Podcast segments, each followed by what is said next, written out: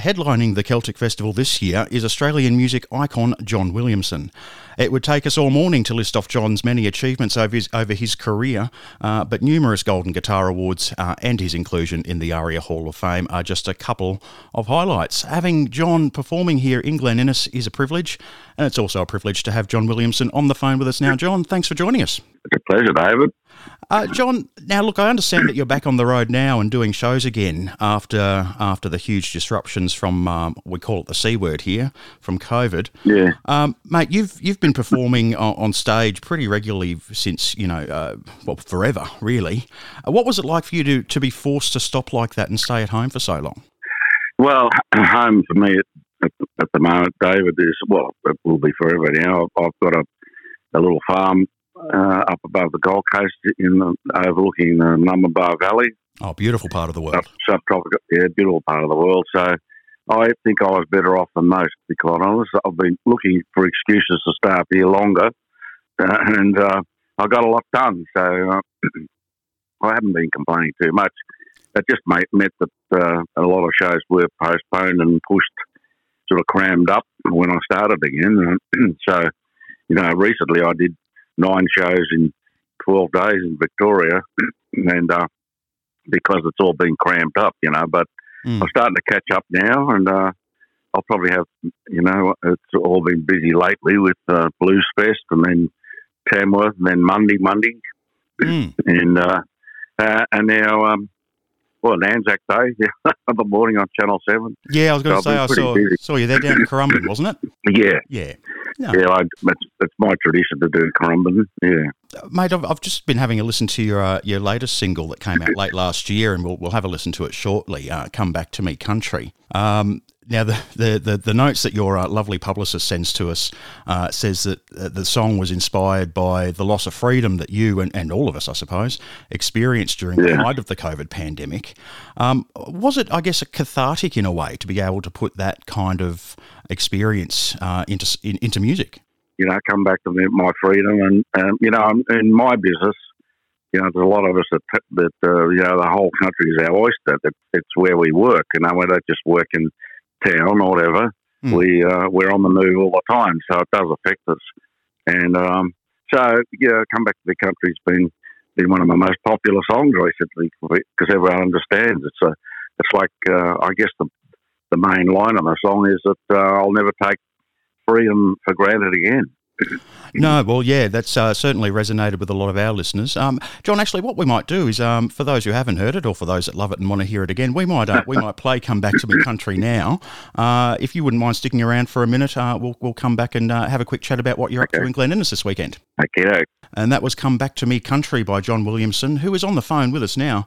Uh, now, John, your music is described as iconically Australian, and I think that's a fair assessment. how well do you think that your music will tie in with a with a festival with a Celtic theme? Well, I don't think there's any problems there at all. I, I really think, you know, my background is uh, way back.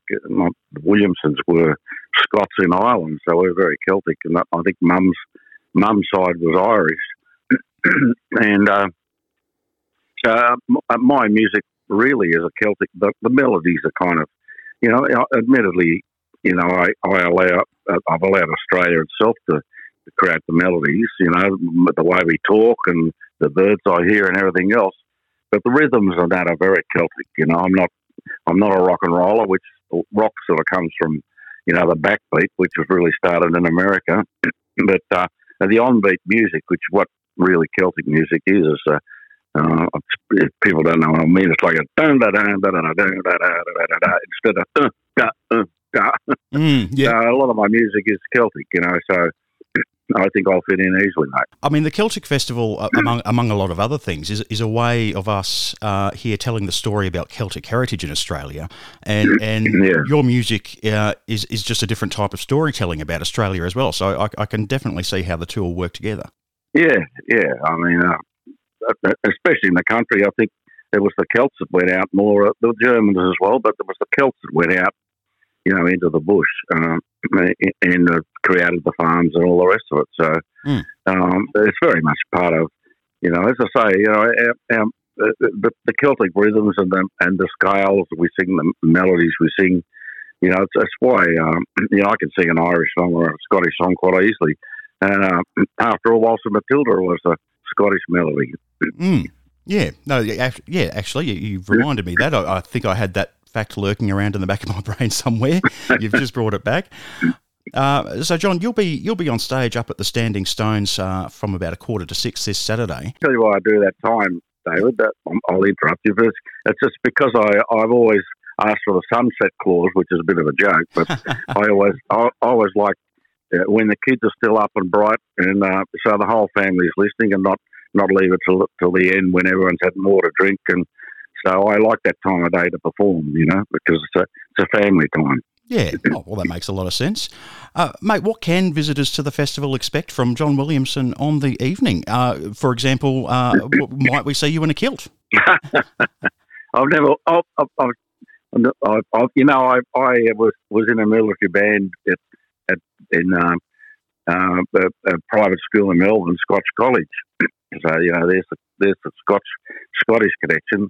And while the pipe band, and they wore, uh, we had a pipe band, they were award-winning pipe band with the white spats. I used to wear uh, tartan trousers, which they mm. strap goes around the bottom of your boot, and, uh, and a, a, tartan jacket.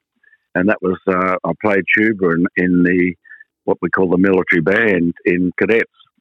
So uh, there was a very Celtic connection there, and the Glengarry hat, mm.